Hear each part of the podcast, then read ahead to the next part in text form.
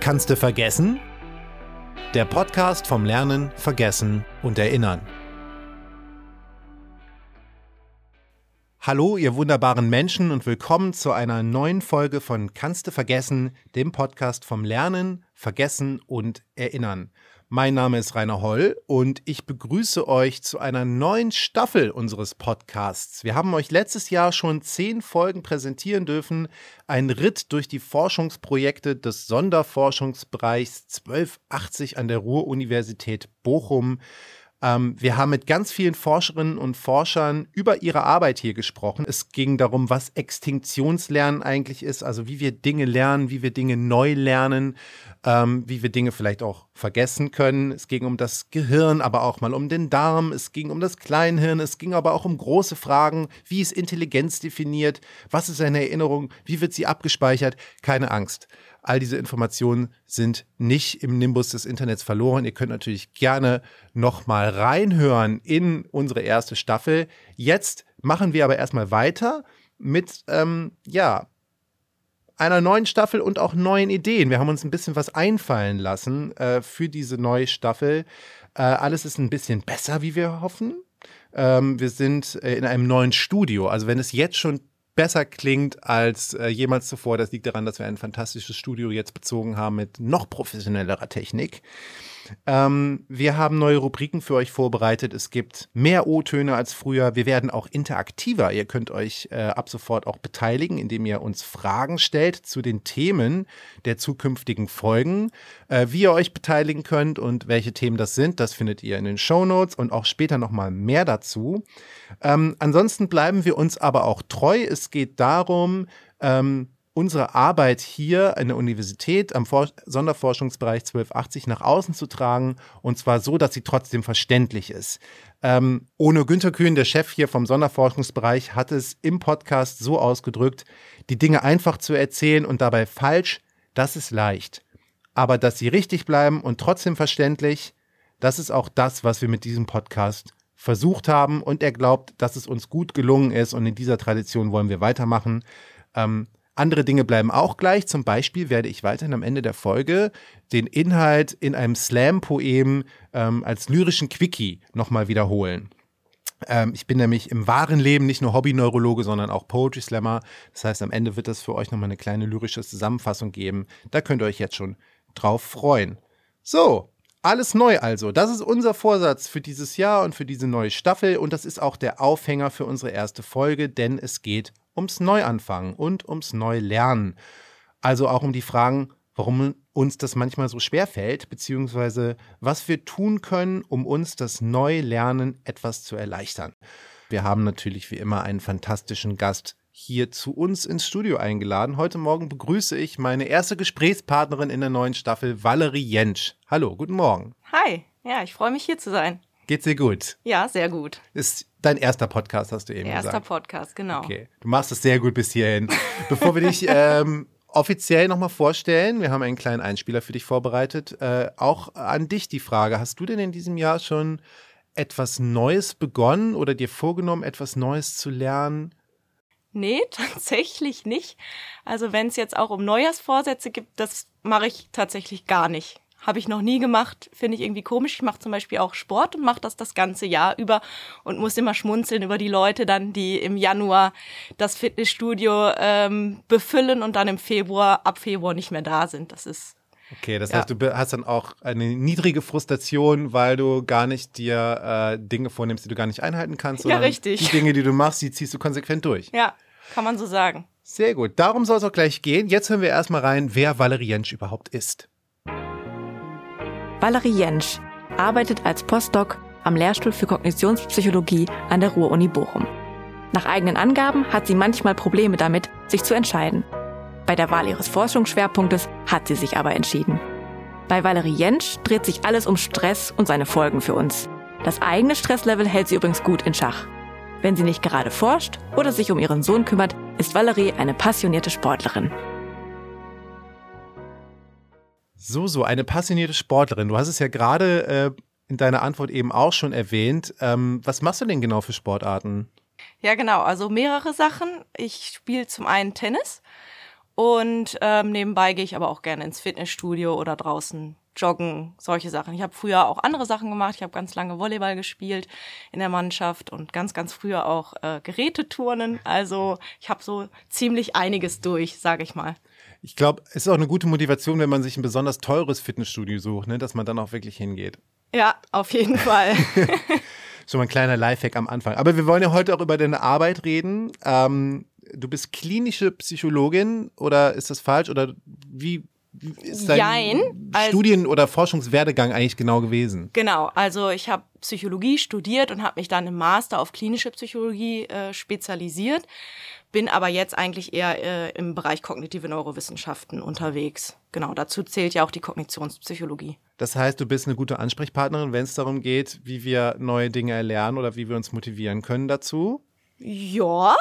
Ich hätte nämlich äh, so, vielleicht ist das so eine, ähm, also ich weiß nicht, ob das ein falscher Glaubenssatz ist. Ich würde nämlich denken, wenn es um neue Gewohnheiten geht, neue Fähigkeiten, neue Dinge anfangen, das ist für viele nicht ganz trivial, äh, weil ich das Gefühl habe, dass uns Menschen es immer leichter fällt, erstmal im Default-Setting zu bleiben. Also zu sagen, das habe ich jetzt immer so gemacht und das mache ich jetzt auch weiterhin so. Und äh, Frage A, ist das wahr? Und Frage B, macht das evolutionär überhaupt Sinn? Weil eigentlich müssen wir uns ja auch weiterentwickeln. Ja, das ist schon mal eine sehr knackige Frage. Also ich würde sagen, ja, das ist so. Aber ähm, ich glaube, das würde ich jetzt eher so aus dem persönlichen Bereich ähm, erläutern können und nicht so auf, aus der wissenschaftlichen Perspektive, sage ich mal. Ähm, dass es was Neues anzufangen immer erstmal schwer ist, weil vielleicht auch das Ziel so weit weg erscheint. Und äh, man muss erstmal, sage ich mal, so den, den Popo hochbekommen und äh, ja, Motivation finden. Und für mich äh, können da drei Dinge so helfen. Einmal, dass man sich vielleicht Verbündete sucht, die ähnliche Dinge ähm, oder auch was Neues anfangen wollen. Das heißt, man hat Mitstreiter und macht es irgendwie zusammen. Und ähm, zum anderen, dass man sich Zwischenziele setzt. Das finde ich für mich auch immer äh, wichtig, dass man nicht nur dieses große Ziel vor Augen hat, sondern auch schneller was abhaken kann. Okay, habe ich geschafft. Aufstehen, Bett machen. Genau. ähm, ja, das sind auf jeden Fall Dinge, die helfen könnten, sich zu motivieren, was Neues anzufangen. Ich glaube, da gibt es ja auch so diese, diese Smart-Theorie, Ziele smart formulieren, ne? spezifisch, genau. messbar. Richtig. Äh, A, vergesse ich immer. Eher realistisch, glaube ich, und dass man sie zeitlich äh, auch eingrenzt und so. Ähm, aber für mich sind damit auch immer natürlich Gefühle verbunden. Wir sind ja auch gefühlsgesteuerte Lebewesen. Ähm, und wenn ich mir jetzt was vornehme, dann ähm, vor allem, wie du schon gerade gesagt hast, das Ziel ist vielleicht weit weg, vielleicht fühle ich mich auch überwältigt davon oder dann habe ich auch Zweifel an mir. Wir sind so ein bisschen von unseren Emotionen gesteuert. Und das fand ich cool, dass ich das gelesen habe in deinem CV, dass du dich ja, dass es in deiner Forschungsarbeit auch um die emotionalen Lern- und Gedächtnisprozesse geht. Können wir mal ganz kurz darüber sprechen, was eine Emotion ist, weil ich glaube, die Tatsache, dass man die bewusst regulieren kann, ich weiß, es ist eine große Frage, aber ich glaube, wenn man sagt, man kann Emotionen regulieren, das ist für viele erstmal eine neue Information. Ja, vielleicht, aber ist eigentlich das, was wir ständig und immer automatisch machen. Was wir im Labor untersuchen, ist dann die bewusste Emotionsregulation, dass wir die Leute wirklich instruieren, äh, eine bestimmte Emotionsregulationsstrategie anzuwenden. Aber wenn man sich ähm, das Ganze mal bewusst macht, dann witzigerweise, dann merkt man schon, dass man das eigentlich im Alltag ständig macht. Das kann man aber auch trainieren. So. Ja, auf jeden Fall. Aber da muss man sich auch einfach bewusst werden, dass man vielleicht gesteuert ist von, von Angst oder äh, von Zweifeln oder ähm, Genau, ja. Also im ersten, also das ist vielleicht auch eher so aus der klinischen Psychologie dann äh, gesagt. Da ist ja auch in der Therapie, dass man sich erstmal über seine Emotionen bewusst wird, äh, was machen die mit einem und dann im nächsten Schritt erst äh, anzugehen, die vielleicht herunter zu regulieren. Wobei herunterregulieren auch nicht immer das Nonplusultra ist. Also wir wollen ja vielleicht auch positive Emotionen verstärken. Ne? Also es geht nicht immer nur darum, dass man das, seine Emotionen kontrolliert und im mhm. Schach hält. So, du bist aber nicht nur Emotionsforscherin. Du arbeitest nicht nur äh, zu dem Thema Emotionen, sondern ich habe es auch schon eben angeteasert. Du bist vor allen Dingen Stressforscherin. Eigentlich dreht sich bei dir alles um Stress. Jetzt ist für mich die laienhafte, vielleicht auf dich laienhaft wirkende Frage, ist Stress eigentlich auch eine Emotion? Also wenn ich zum Beispiel anfangen möchte, was Neues zu lernen und bin komplett überwältigt von dieser Aufgabe. Vielleicht muss ich auch was Neues lernen und bin komplett gestresst. Ist das eine Emotion oder ist das was anderes?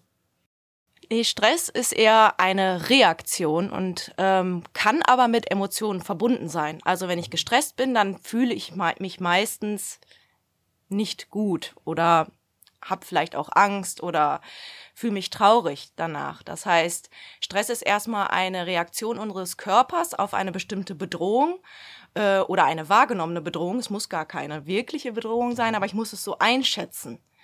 Und dann können damit wiederum Emotionen verbunden sein. Und die können dann wahrscheinlich auch äh, uns entweder behindern. Richtig. Oder vielleicht sogar motivieren. Ganz genau. Das ist nämlich auch ganz, ganz wichtig, dass Stress auch nicht für jeden gleich ist oder auch nicht jede Situation ist für, die, für jedes Individuum stresshaft. Mhm. Das heißt, das, das ist immer das Erste. Ich muss erstmal eine Situation als bedrohend wahrnehmen für mich, damit mein Körper überhaupt erst eine Stressreaktion in Gang setzt. Mhm. Das heißt, wenn wir über Lernprozesse reden, kann ich dann auch lernen, Stress nicht mehr zu so stark zu empfinden oder Stress für meine Zwecke quasi einzusetzen? Ist das möglich? Ich frage so komisch, also ich muss vielleicht so ein bisschen relativieren, weil ich äh, gehört habe, dass ähm, eure Forschungen teilweise ergeben, dass Stress tatsächlich auch positive Effekte Richtig, haben kann. Genau. Und er hat ja eigentlich ein sehr negatives Bild in unserer Gesellschaft. Absolut, genau. Das ist das, was erstmal jeder per se sagen würde, Stress ist für mich schlecht, äh, Stress führt dazu, dass ich Dinge vergesse, mhm. das äh, beeinträchtigt meine Leistung. Das ist aber leider, oder nicht leider, sondern Gott sei Dank, nur die halbe Wahrheit.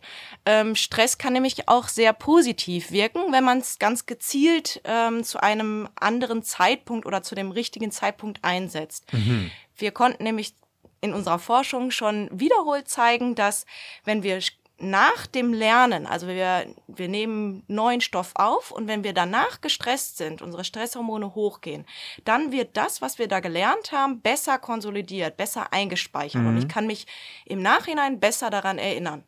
Und äh, wenn ihr das, diese Forschungen anstellt mit Probandinnen und Probanden, welchen äh, Stress induziert ihr den Menschen da eigentlich? Wie stresst ihr die Leute, um das herauszufinden?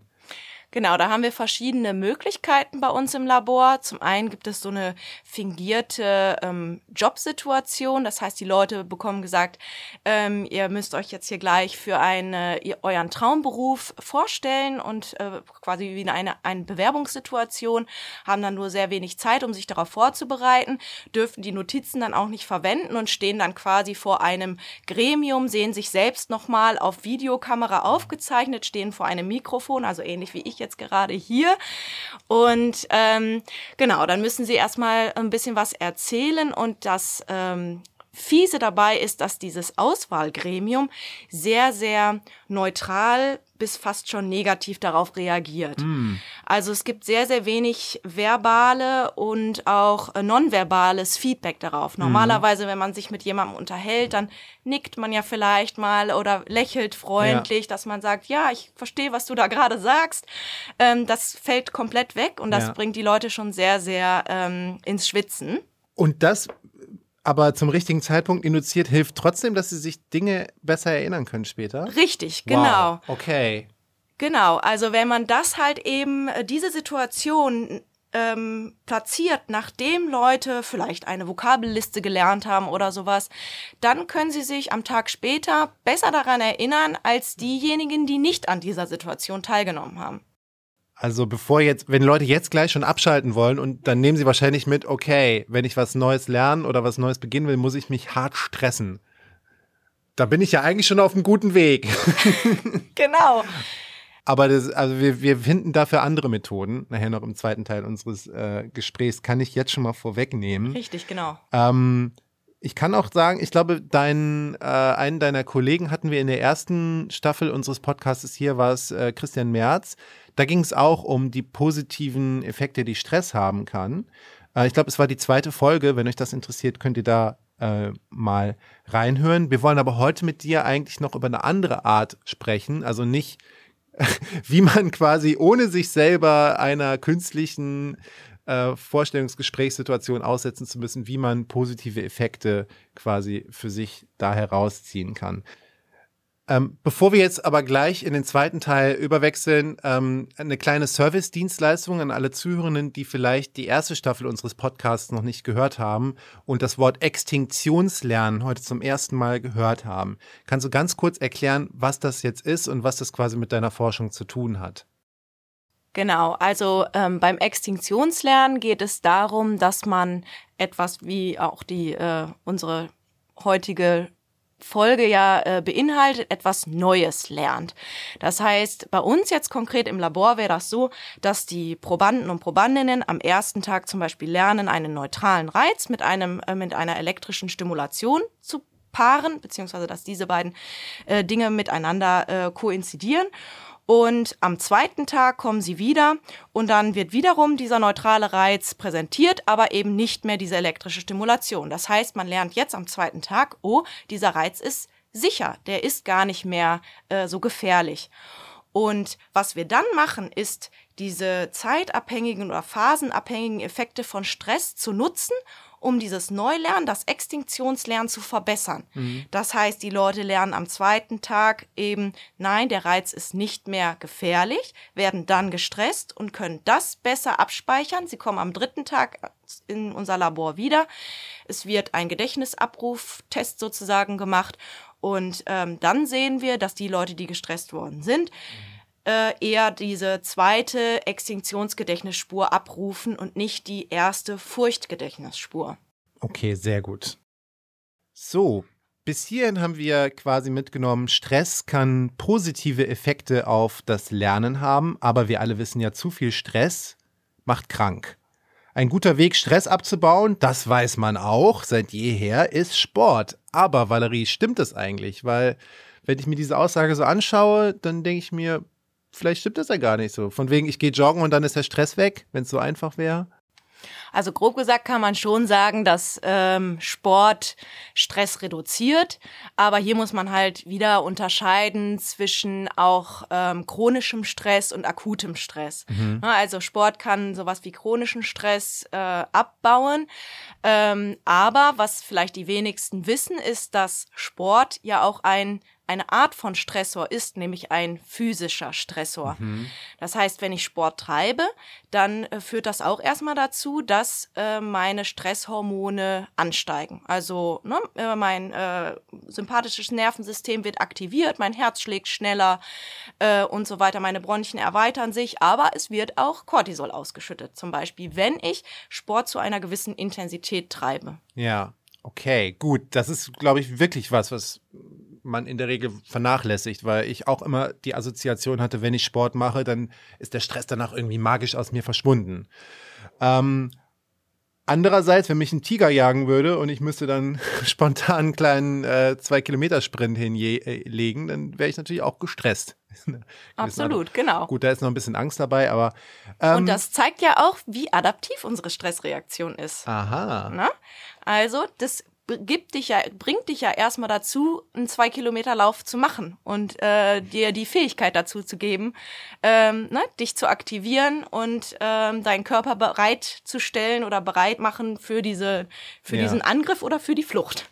Wenn ich ähm, deinen Kollegen Christian Merz recht erinnere aus der ersten ähm, Staffel, dann hat er sowas gesagt wie, dass die Effekte, die du eben beschrieben hast, von dem Kontext des Stresses abhängig sind. Also dass quasi die Bedingungen immer die gleichen sein müssen, damit auch das Lernen dann besser funktioniert.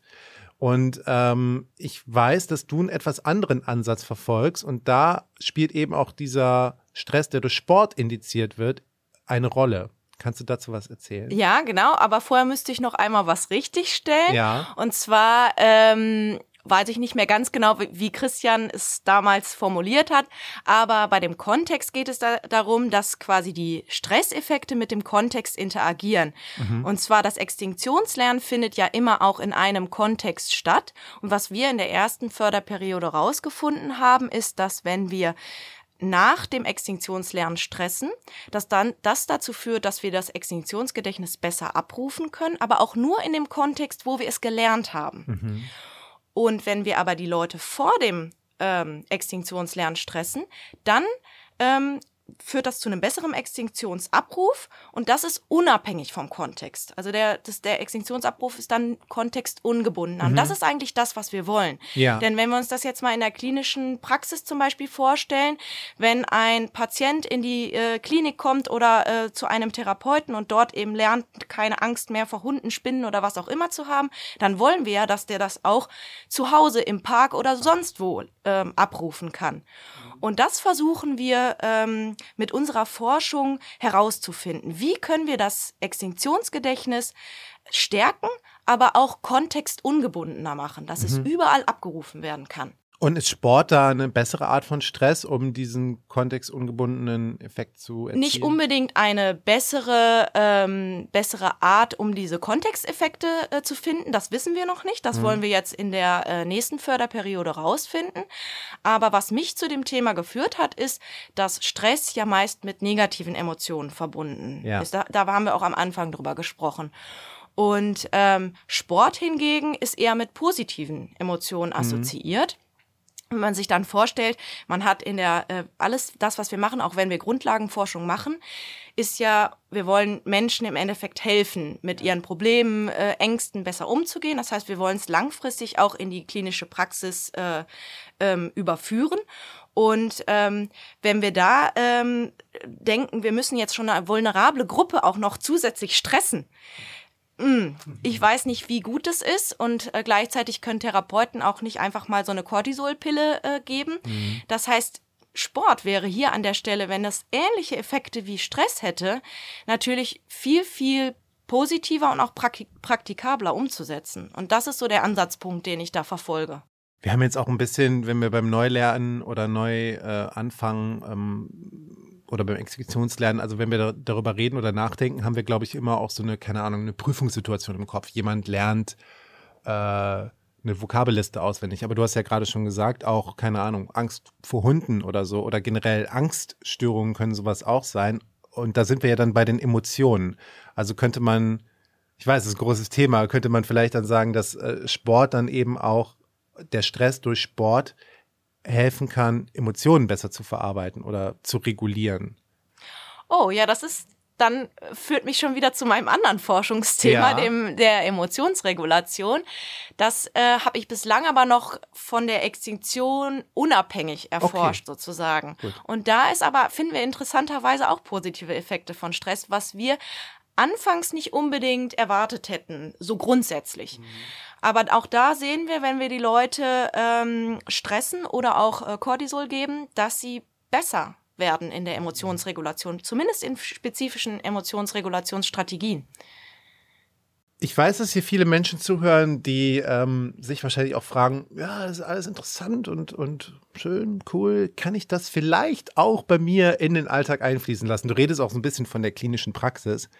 Ähm, und ich weiß, WissenschaftlerInnen sind da oft sehr vorsichtig mit Aussagen. Aber kann man so ein bisschen sagen, welche Arten von Sport oder welche Arten von Bewegung und in welcher Dauerintensität denn positive Effekte haben? Mhm. Ähm, das kann man schon. Da gibt es auf jeden Fall schon äh, Reviews, also zusammenfassende Arbeiten, die das zeigen konnten.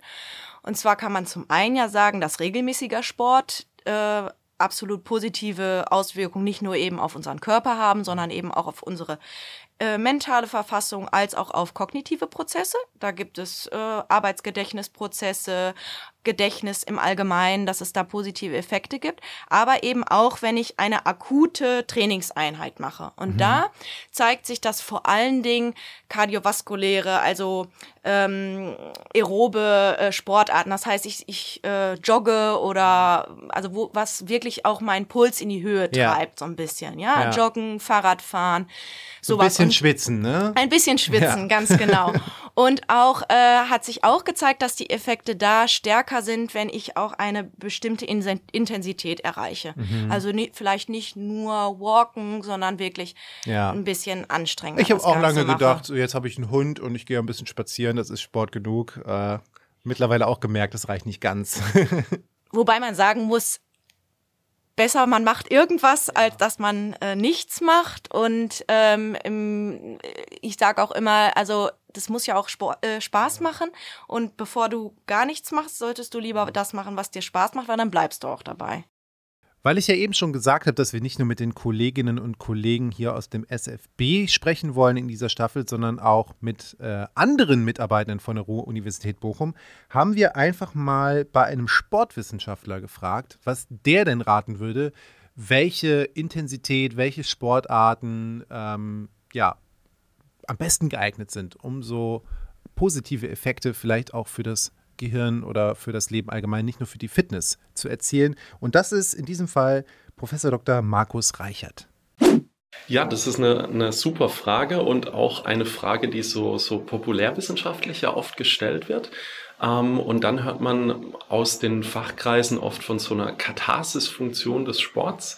Ähm, und da ist auch wirklich was dran. Also da gibt es Evidenz für, gibt es viele Studien für ähm, die sich einerseits angeschaut haben, wie denn jetzt sportliche Aktivität oder auch sonst körperliche Aktivitäten auf Stress einerseits, aber auch auf andere psychologische Parameter wie Stimmung wirken. Und ähm, sozusagen ganz besonders spannend find, finde ich immer die Studien, die wirklich im Alltag stattgefunden haben, bei denen man dann auch beispielsweise mit ähm, Accelerometern, mit Bewegungsmessern objektiv Bewegung aufgezeichnet hat und mit ähm, Smartphones nach Befindlichkeit gefragt hat oder nach Stresslevel. Und insgesamt kann man aber ganz klar mit Ja beantworten. Also da gibt es einen, einen stressreduzierenden Effekt von, von Sport und Bewegung. Ähm, und was wir aktuell in unseren Studien fokussiert und besonders untersuchen, ist nicht nur die, die sportliche Aktivität, die ja dann immer gewissen Aufwand erfordert. Man muss die Laufschuhe anziehen, man muss vielleicht eine Trainingsgruppe finden und, und ähnliches, ähm, sondern wir, wir fokussieren auch auf Alltagsaktivitäten und schauen uns an, ob beispielsweise kurzes Treppensteigen ähm, oder kurz auch mal aufstehen, Sitzunterbrechungen zu Veränderungen in Befindlichkeiten führt. Ähm, und da sehen wir ganz interessante Effekte auch, insbesondere auf Energiegeladenheit und Wachheit. Ähm, und wir sehen auch, dass diese Effekte besonders Vulnerablen zugutekommen, also auch vulnerable Personen für psychische Erkrankungen und dass es da auch Zusammenhänge mit, mit bestimmten ähm, Hirnbereichen geben, die die Risiko und Resilienz ähm, ähm, widerspiegeln, sozusagen Biomarker dafür, wie der subgenuale anterior-singuläre Kortex und, und ähnliche Regionen. Also da gibt's ja jetzt gerade auch mit Hinblick auf den Sonderforschungsbereich ähm, 1280 mit dem Extensionslernen ähm, die, die Frage, welche Sportart ist denn jetzt besonders für das Lernen ähm, geeignet oder für bestimmte Arten des Lernens und, und kognitiver Kapazität? Und ähm, wenn man so ein bisschen in die Literatur reinschaut, ähm, dann ist es so, dass das ja schon seit den, seit den Griechen ist es von, von Interesse und wurde dann so im frühen ähm, 20. Jahrhundert intensiver untersucht, auch mit, mit Hirnbildgebungsverfahren und anderen Verfahren, wo man, ähm, wo man neurobiologische Effekte auch untersuchen kann. Und ähm, auch wenn es nicht, nicht wirklich geklärt ist, kommt immer wieder die Frage auf, welche Bewegungsart, welche Sportart ist denn da besonders förderlich? Ähm, eine Problematik dabei ist, dass die Studien natürlich immer aufwendig sind. Man braucht eine randomisiert kontrollierte Studie, um so ein Trainingsprogramm dann ähm, systematisch durchführen und auf Wirkung untersuchen zu können. Das ist langwierig aufwendig. Ähm, und eine ganz zentrale Studie in dem Bereich aus 2010, die hatte ich nochmal rausgesucht. Ähm, die hat in der, in der Community dann doch sehr beeindruckt, weil sie zeigen konnte, dass aerobes Ausdauertraining, also hat angefangen mit leichtem Walking über, über 20 Minuten, wurde dann von Woche zu Woche um fünf Minuten gesteigert, bis die Person ein gewisses Grundlevel an Ausdauerleistungsfähigkeit erreicht hatten ähm, und wurde dann mit verschiedenen Methoden interessant gehalten, dass es auch Spaß macht, dabei zu bleiben und, und ähm, dann insgesamt über ein Jahr hinweg durchgeführt. Ähm, es waren mittelalte Erwachsene und bei denen konnte man dann durchaus sehen, dass sich da in Bereichen, die für Lernen besonders wichtig ist, im Hippocampus Volumenveränderungen ergeben haben und auch, ähm, dass, dass vor allem das räumliche Lernen sich verbessert hat. Und besonders beeindruckend an der Studie von äh, Kirk Erickson war, ähm, dass es wirklich Effektstärken gab. Also man hat gesehen, zwei Prozent hat sich da das, das Hirnvolumen erhöht über, innerhalb diesen Jahres ähm, und dementsprechend auch diese räumliche ähm, Spatial Memory Funktion das war eine der zentralen Studien, ähm, wobei es auch Effekte von anderen Arten von Bewegung, also es muss nicht immer Ausdauertraining sein, gibt. Ähm, und hier denke ich schon, dass es in Zukunft auch mit diesen Alltagsforschungsmethoden, dass man Accelerometer und Variables im Alltag nutzt, um Bewegung Psychomotorik abzubilden, dass wir da noch einiges an Erkenntnissen gewinnen. Da sind also noch wirklich spannende Ergebnisse zu erwarten. Kann man das auch so ein bisschen vergleichen mit äh, also die, die, die neuronalen Auswirkungen von, von Sport, wie äh, das Trainieren von verschiedenen Muskelgruppen? Weil ich meine gelesen zu haben, dass wenn ich dann das regelmäßig mache, auch quasi mein, mein wie ist es, der frontale Kortex, also mein, mein Denkzentrum so ein bisschen abschalten kann in der Zeit und ich dann quasi andere Regionen aktiviere damit? Ähm, ja, würde ich auf jeden Fall ähm, bejahen. Also das aber auch vielleicht wieder eher aus meiner persönlichen Sicht und nicht so mhm. sehr aus der wissenschaftlichen Sicht. Das kennt man vielleicht von sich selbst, wenn man ähm, joggt, dass man dann vielleicht erstmal den, den Gedanken so freien Lauf mhm. lässt mhm. und äh, sich mehr auf die Muskeln, wie die sich bewegen, mhm. der Körper, äh, darauf vielleicht fokussiert und äh, dadurch dann ähm, ja sich entspannt auch in dem Moment, ne? Valerie, ich finde das cool, dass du äh, bei manchen deiner Einschätzungen auch immer so ein bisschen relativierst zwischen, das ist meine Ansicht als Forscherin und das ist jetzt so mein, mein, mein persönlicher Take. Ähm, ich glaube, das ist ganz gut, weil äh, es gibt, glaube ich, auch so eine Tendenz, wenn man jetzt sowas hört, dass Leute dann sagen, ah ja, gut, ähm, du hast jetzt Probleme mit XY, äh, mach doch ein bisschen Sport, dann wird alles besser. Ähm, ich habe da neulich zum Beispiel auch was gesehen ähm, über ein Forschungsprojekt, wo KrebspatientInnen, die äh, eine Chemotherapie machen, Kraftsport gemacht haben und man zeigen konnte, dass denen das wirklich hilft. So, das heißt jetzt aber ja nicht, jeder, der ein bisschen Gewichte hebt, wird dann wieder gesund. So, das Ganze hat auch Grenzen, oder? Da muss man ein bisschen vorsichtig sein. Ja, absolut. Da würde ich äh absolut zustimmen. Es gibt tatsächlich Studien, die zeigen, dass bei sowohl bei Angstpatienten als auch bei ähm, depressiven Patienten, dass da Sport als ähm, äh, Add-on für die mhm. Therapie mhm eben hilfreich sein kann, aber natürlich nicht ausschließlich. Das heißt, die Patienten werden ganz normal therapiert und das Ganze wird noch zusätzlich gemacht. Und das ja. kann das Ganze dann boosten. Ähm, das heißt, man kann nicht einfach nur sagen, ach komm, äh, mach doch mal ein bisschen Sport und dann, dann wird's schon. Ne? Ja. Ähm, das ist tatsächlich dann doch äh, zu viel gesagt. Aber wenn ich vielleicht da noch eine äh, persönliche Anekdote einschieben könnte, ähm, zum Beispiel, als ich meine Doktorarbeit geschrieben habe, das kennen wahrscheinlich viele, man sitzt irgendwie davor und versucht was zu schreiben und ähm, bleibt an so einem Satz hängen und es blockiert irgendwie, man weiß nicht, wie es weitergeht. Und dann bin ich zum Beispiel auch äh, joggen gegangen und beim Joggen habe ich gedacht, ah, so könnte ich es schreiben. Nee, so wäre es gut. Und dann bin ich nach Hause gegangen und zack, hab's runtergeschrieben. Also, äh, das heißt, es kann schon auch mal äh, wirklich klappen. Ein Heureka-Moment. Ein Heureka-Moment, richtig.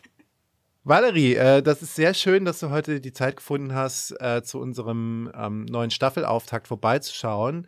Äh, wir haben uns jetzt aber vorgenommen, auch am Ende immer noch mal wirklich so äh, die Kernaussagen so ein bisschen zusammenzufassen.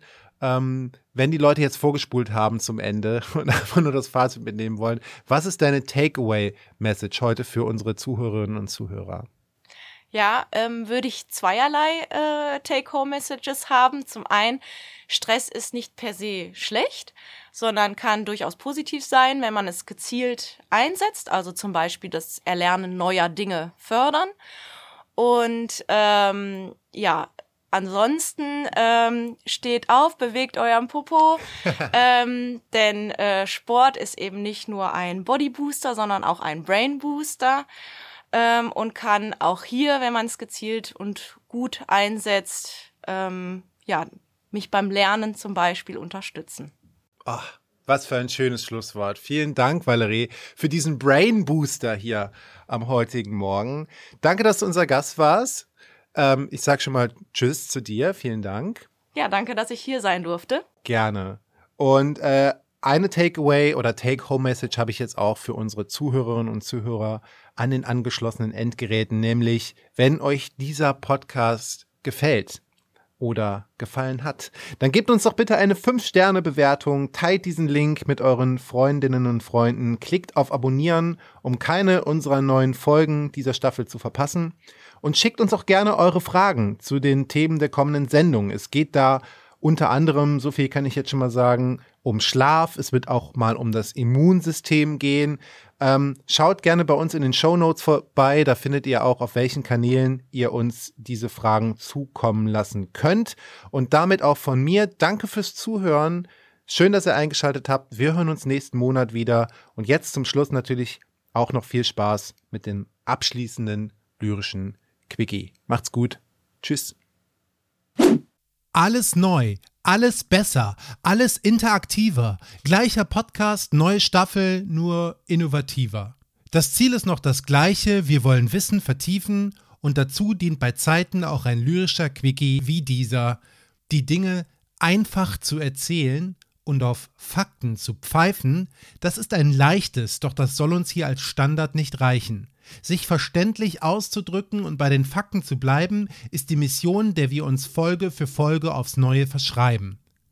Und heute haben wir gelernt, dass Stress nicht immer gleich schlecht ist, dass er beim Lernen helfen kann, wenn man beim Timing geschickt ist.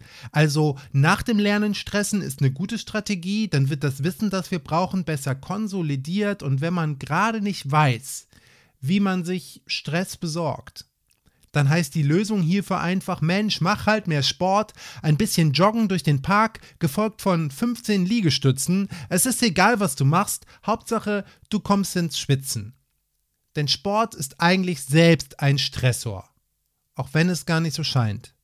Doch dieser Stress ist gut fürs Hirn und auch für Fitness und Gesundheit. Das Motto lautet also: Aufstehen, rausgehen, Arsch bewegen um guten Stress herbeizuführen. Das ist und bleibt der beste Booster für Körper, Seele, Herz und Hirn. Das war Kannst du vergessen? Der Podcast vom Sonderforschungsbereich Extinktionslernen der Ruhr-Universität Bochum. Liked diese Folge, teilt sie, empfehlt uns weiter und abonniert unseren Kanal.